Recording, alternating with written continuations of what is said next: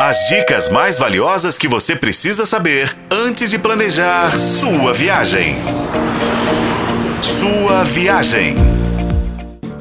Maravilha admirável, Jalapa cor da paz.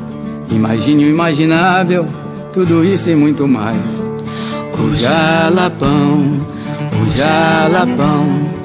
Olá, ouvinte! Tá pronto para desbravar um novo destino comigo hoje? Bem-vindo à sua viagem, o seu canal de turismo na FM O Tempo. Jalapão, isso mesmo, ouvinte. Você já ouviu falar de lá? O lugar é tão bonito quanto Fernando de Noronha e Jericoacoara. Pensa só, um lugar com dunas alaranjadas gigantes, algumas têm até 40 metros de altura, o que equivale a um prédio, gente, com 12 andares. Nascentes de água que brotam de um solo arenoso, cachoeiras de águas cristalinas, lagos da cor verde esmeralda, onde você pode flutuar olhando a imensidão do céu. Prainhas de água doce e um capim que nasce dourado.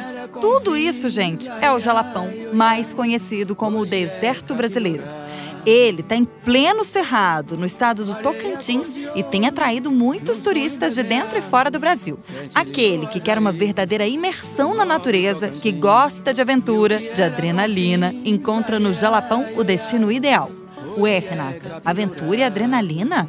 Isso mesmo, aventura e adrenalina. É que o Jalapão é para quem tem disposição, gente. Por lá as temperaturas beiram os 40 graus no verão e as distâncias são todas muito grandes. Diferente do que muita gente pensa, o Jalapão não é uma cidade, é uma região ampla. São cerca de 34 mil quilômetros quadrados, simplesmente maior que o território de Sergipe e Alagoas juntos.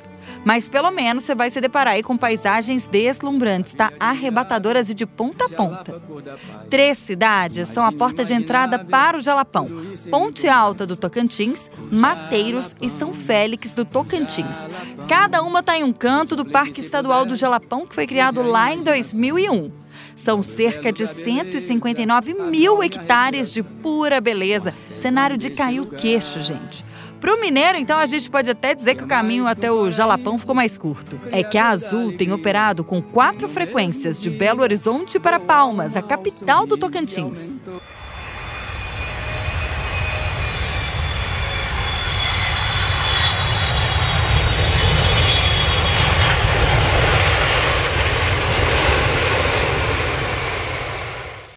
Voos que decolam às segundas, quartas, sextas e domingos lá do terminal de Confins. E os preços das passagens estão super convidativos. De Palmas, você segue até a Ponte Alta do Tocantins por estrada asfaltada por 153 quilômetros. Aliás, é uma dica, tá? Incluir Palmas também no seu roteiro. E assim você acrescenta pelo menos mais dois dias na capital à sua viagem. Dessa forma, você aproveita os atrativos da cidade. E lá também tem muitos lugares lindos, como a Praia da Graciosa, a Ilha da Canela, que é um local incrível para você passar algumas horas ou até mesmo o dia inteiro. Tem um oásis, está dentro de Palmas. E o Parque Sazamar. Enfim, tem muitas opções legais mesmo. Fica aqui a dica. O foco, não esquece, é o Jalapão, a joia do ecoturismo brasileiro no momento. É dele que a gente fala também no próximo episódio. Com colaboração de Paulo Campos, eu sou a Renata Zacarone e esse foi o podcast Sua Viagem. Acompanhe pelos tocadores de podcast e na FM O Tempo.